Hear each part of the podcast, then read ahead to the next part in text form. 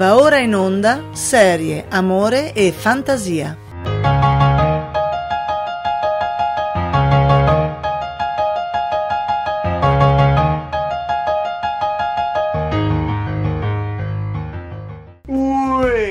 Ragazzi, come va? Spero tutto bene. Questo è il primo episodio di questa rubrica chiamata Guardalo! Vi spiego un po' cosa voglio fare con questa rubrica. Praticamente nel mio gruppo di amici sono quello che consiglia le serie tv a tutti. Alfred, non c'è Alfred, voglio Alfred.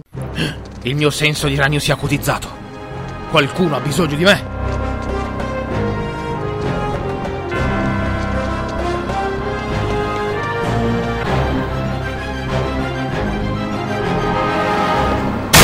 Come no? Sono qua. Che cazzo sei tu? Vaffanculo. Questo è il mio programma! Mio! Buongiorno, buon pomeriggio, buonasera e ovviamente non buonanotte. Io sono Alfred, conosciuto anche come Stockholm sul web. E vi do il benvenuto, cari ascoltatori, in un nuovo episodio di Serie Amore e Fantasia. Il programma più bello che c'è in casa mia. Ho fatto anche la rima senza volerlo, giuro. Nella puntata di questa settimana voglio cominciare parlando di quella che è stata una serie che tuttora va in onda, che ha cambiato il suo focus in diverse forme, rimanendo comunque un fenomeno sociale abbastanza particolare. Il nerd, figura vista in modo negativa dagli anni 80 fino agli anni 90, che è diventata poi la moda folcloristica dal 2000 fino adesso, diventando i nuovi hipster del cazzafà. No, meglio definirlo come normi. Voi sapete cosa sono i normi? Non c'è problema, ve lo dico io. Il normi è un termine inglese internettiano che sta a raffigurare una persona che gravita su standard sociali, pratiche accettate e mode del proprio tempo e raggruppamenti geografici senza prospettive culturali più ampie da cui traggono ispirazione. I normi hanno una mancanza di interesse per le idee non facilmente accessibili o al di fuori della gamma attuale di accettazioni della loro società. In una scala, un seguace della maggior parte dei normi adotta una popolarità come l'unica misura di buona o cattiva condotta, mentalità, soprattutto in tenera età. Che questi sono paroloni per dire sei un hipster giovane. Quanto cazzo sei complicato internet ogni tanto, però vabbè. La prima serie infatti del quale andiamo a parlare oggi è The Big Bang Theory, una serie che ha raggiunto le 12 stagioni statunitense al quale stanno lavorando alla tredicesima. È stata trasmessa da CBS dal 2007, ideata da Chuck Lorre e Bill Prady e interpretata principalmente da John Galecki, Jim Parson e Kalei Cuoco. Veramente si chiama Cuoco? Ok. La serie racconta in maniera ironica le vicende quotidiane di un gruppo di giovani scienziati e di come la loro condizione di nerd geek ne influenzi i rapporti con il loro mondo circostante. Fin dalla messa in onda dell'episodio pilota del 24 settembre 2007, The Big Bang Theory è divenuta una delle sitcom più acclamate e premiate della sua epoca. Tralasciando che gli attori che interpretano le parti in questo show non se li incula nessuno fino a che non hanno fatto quella parte lì, e soprattutto proprio per questo, per loro sarà poi problematico interpretare qualcos'altro, perché oramai sono diventati iconici solo ed esclusivamente di quel personaggio, questi attori non brillano certo di luce propria. La storia è abbastanza banale e penso di poter tranquillamente dire che sia paragonabile a un friend più attuale dei giorni nostri. Al primo sguardo, senza dubbio, può sembrare una sitcom divertente e molto leggera, specialmente per le situazioni che vengono affrontate. Ogni personaggio purtroppo è la stereopatizzazione di questo genere che ormai diventato un meme di se stesso. Gli scienziati sono tutti problematici hanno tutti una loro pippa o pare o problemi. E riguardando il pilota, lo spirito iniziale della serie è andato sputtanato mano a mano col tempo, inserendo relazioni, tradimenti, problemi da liceali, tutta roba tipica assolutamente per quanto riguarda una sitcom, ma che non funziona se lo paragoniamo all'idea originale. Il primo episodio è tipico ed è molto esplicito. La presentazione dei personaggi funziona, è ottima, le battute ci sono, ma non so per quale motivo Madame Cuoco, madonna non riesco a dirlo senza essere serio però, penso sia stata lei a lamentarsi del suo personaggio. Inizialmente infatti il personaggio di Penny doveva essere la vicina di casa trombaiolona di cui il protagonista, tra virgolette protagonista perché è una serie corale, si innamora, una bionda stupida che vive nelle campagne americane al confronto di Leonard Hofstadter, un fisico teorico sfigato, basso, brutto, con gli occhiali, con l'asma e solite cose. C'era veramente bisogno di fargli avere l'asma quel cristiano lì. L'obbligo poi di inserire inserire in una situazione sociale come quella del tra virgolette nerd l'ideale di avere per forza di cose un rapporto amoroso va a modificare in modo non del tutto piacevole, soprattutto perché non veritiero, la situazione del tipico nerd. Non dico che uno dovrebbe godere e restare da solo, ma se tu crei un personaggio che è praticamente una macchina, parlando di Sheldon Cooper, era veramente necessario farlo accoppiare una volta l'anno con una neurobiologa non so che, che tra l'altro è la stessa attrice che faceva Blossom su Disney Channel all'epoca, altro programma che faceva schifo anche allora e fa schifo anche adesso, inserendo battute di continuo al tema di coito, coito, coito, coito, coito. Ho capito, volete scopare, avete rotto i coglioni. L'inserimento di personaggi secondari sono macchiette che vanno a rompere i coglioni alla vita dei personaggi principali. Tra l'altro non scritti neanche chissà con quale bravura o maestria o brillantezza,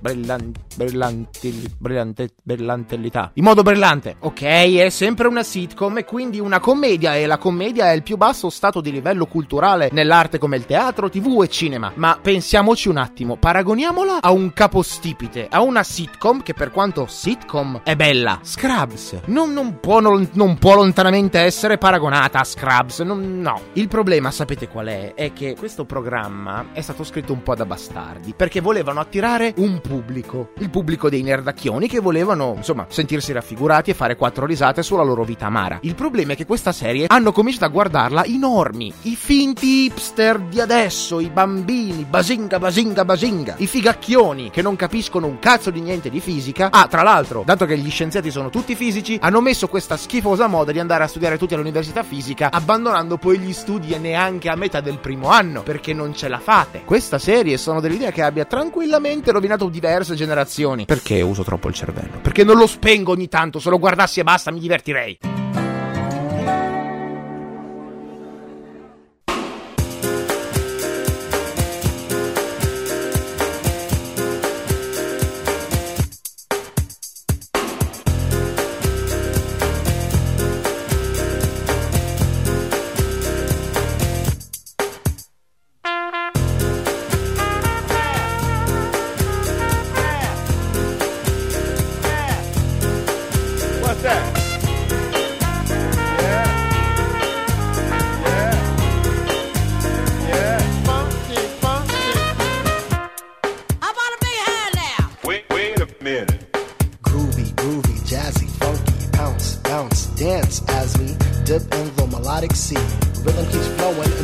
MC. Sweet sugar pop, sugar pop, rocks and pop. You don't stop till the sweet beat drops. I shall improve as I stick and move. Vivid poems recited on top of the groove. Smooth, mind, floating like a butterfly, notes set afloat, sung like a lullaby. Brace yourself as the beat hits ya. Dip, trip, fantasia.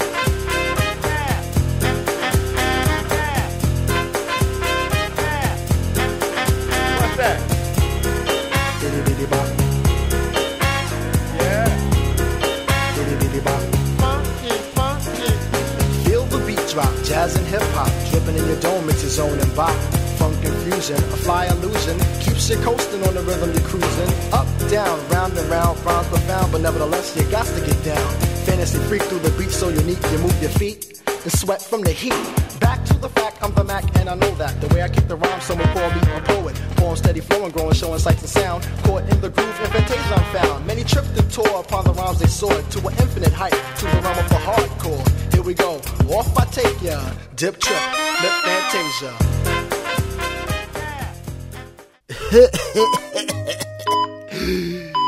Dottore, mi dica la verità. Sto morendo. Sì. Oh, ok. Eh già, i più ah, perspicaci di voi se ne saranno già accorti. Avranno già capito di cosa stiamo per parlare. Stiamo forse per parlare di ER? No. Stiamo forse per parlare della acclamata Scrubs? No. Stiamo per parlare quindi di Dr. House, una serie televisiva statunitense ideata da David Shore e Paul Attanasio, trasmessa da Fox dal 2014 fino al 2012. L'emittente televisiva ha ufficialmente accreditato Shore come creatore. La serie è incentrata attorno al ruolo del dottor Gregory House, un medico poco convenzionale ma dotato di grandi capacità ed esperienza a capo di una squadra di medicina diagnostica presso il fittizio ospedale universitario Princeton Place Jonesboro Teaching Hospital nel New Jersey. La serie trae ispirazione dai gialli della celebre serie Poirot. In ogni episodio ha luogo un giallo diverso che il protagonista, attraverso le proprie capacità mediche e deduttive, deve districare basandosi su vari indizi, spesso poco evidenti. Infine egli riesce quasi sempre a risolvere il puzzle medico e a salvare il paziente. I misteri medici invece sono stati ispirati da una rubrica del New York Times dedicata ai casi clinici particolarmente problematici. Ora, io non sono un amante dei drammi ospedalieri e devo ammettere che ogni tanto mi sono fatto anche qualche risata, ma non la consiglio assolutamente per la sua enorme ripetitività dei fatti, argomenti e rapporti tra i vari personaggi che si svolgono nelle puntate sempre nello stesso modo, cadendo nei classici cliché più popolari del genere telenovela. Le puntate si svolgono con questo schema. Viene presentato un malato con una patologia, la gente propone una cura, la cura sembra funzionare ma poi oh, non funziona e ne cercano un'altra e il 90% delle volte il paziente si salva. Non mancano poi le solite lagne dei personaggi in mezzo e i comportamenti poco umani del protagonista, che è freddo, acido e mostra disinteresse perché è stato ferito e bla bla bla. Oh, mai che un personaggio sia stronzo perché gli va. C'è da dire che almeno i personaggi rimangono fedeli con se stessi in base alle situazioni, anche se non variano mai. Questo è un bene, ma non va benissimo, perché in una serie corale si seguono i fatti che accompagnano ogni personaggio e non la trama, anche perché la trama non nasconde chissà che segreto o colpo di scena. L'ambiente è sempre quello ospedaliero e funge da contorno a qualcosa che come primo piatto non è soddisfacente.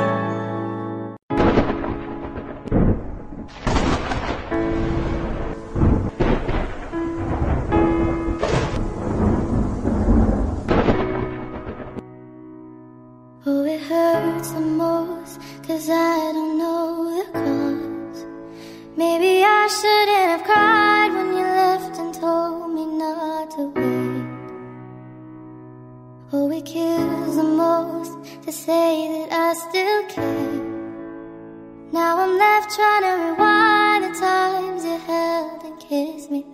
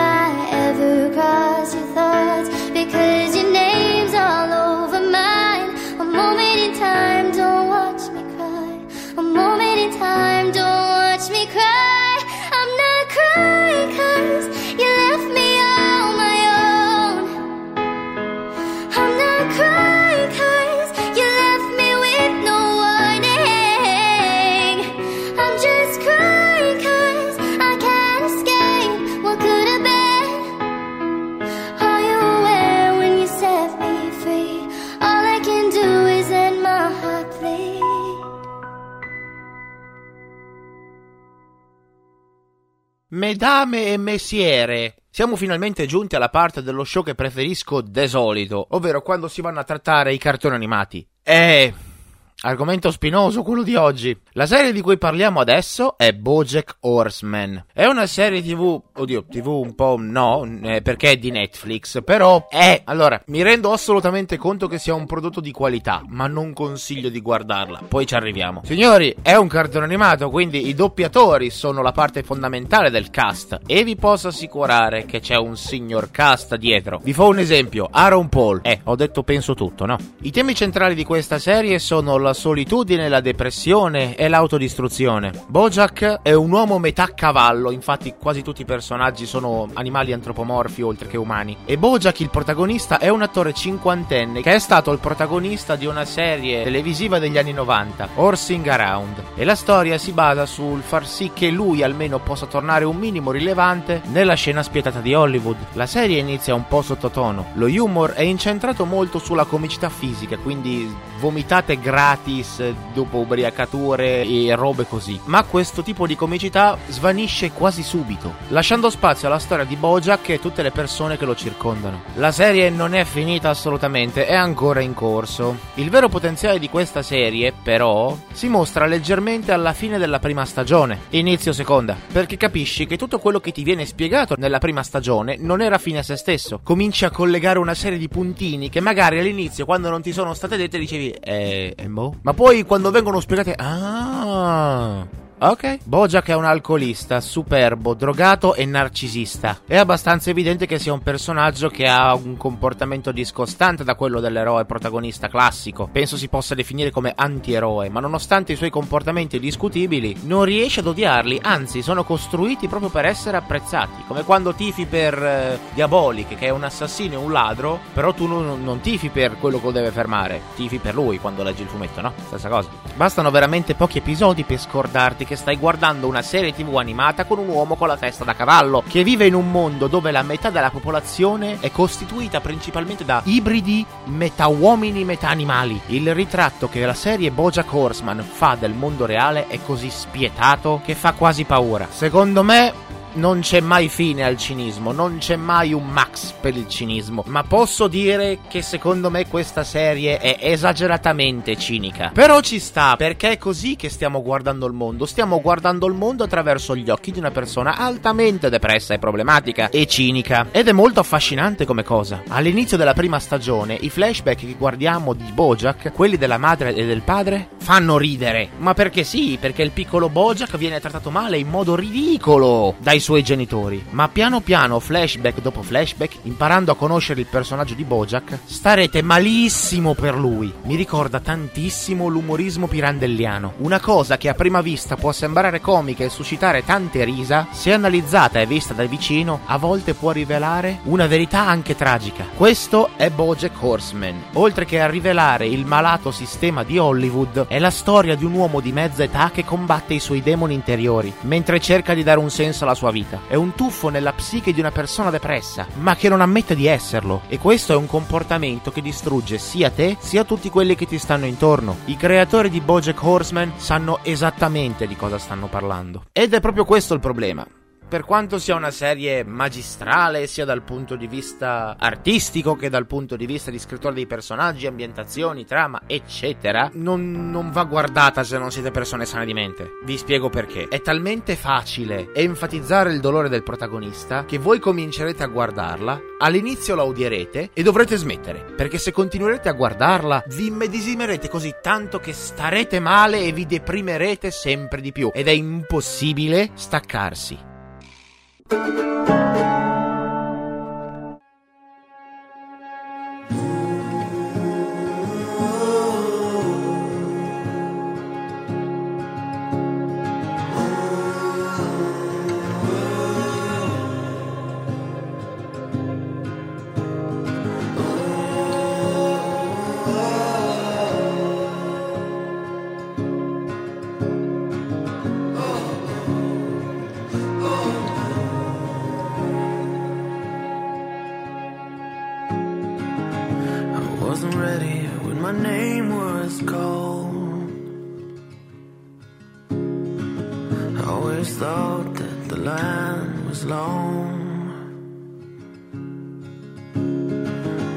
doesn't really matter, cause life rolls on. When we're here and when we're finally gone. All I know is the timing's right.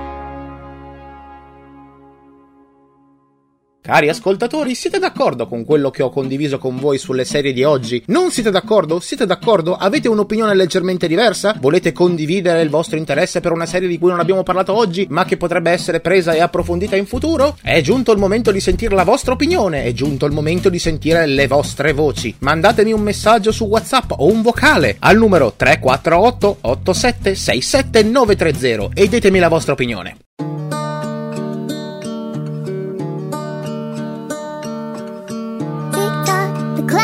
Ticking. I don't know what I should do, and I wish you would be right here with me.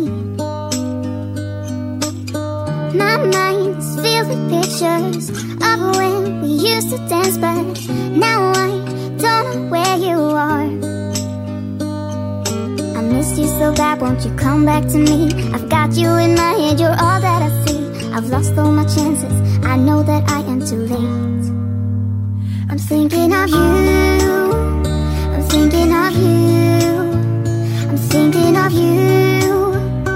Wondering if you're thinking about me too. Now it's too late. Now it's too late.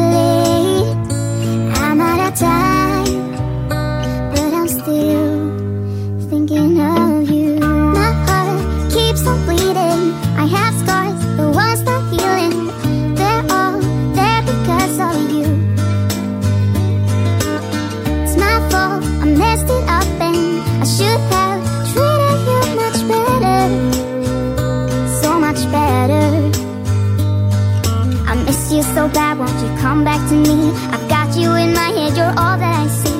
I've lost all my chances, I know that I am too late. I'm thinking of you.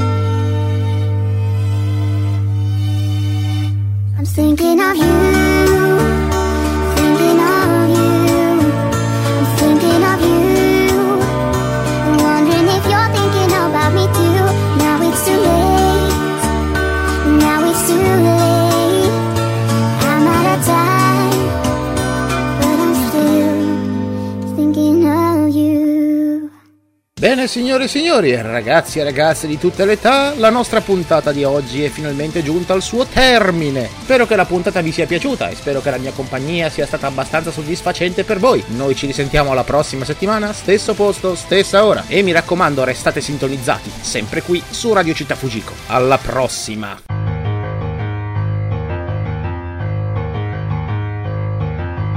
Avete ascoltato Serie, Amore e Fantasia, testi di Alfredo Tomesani.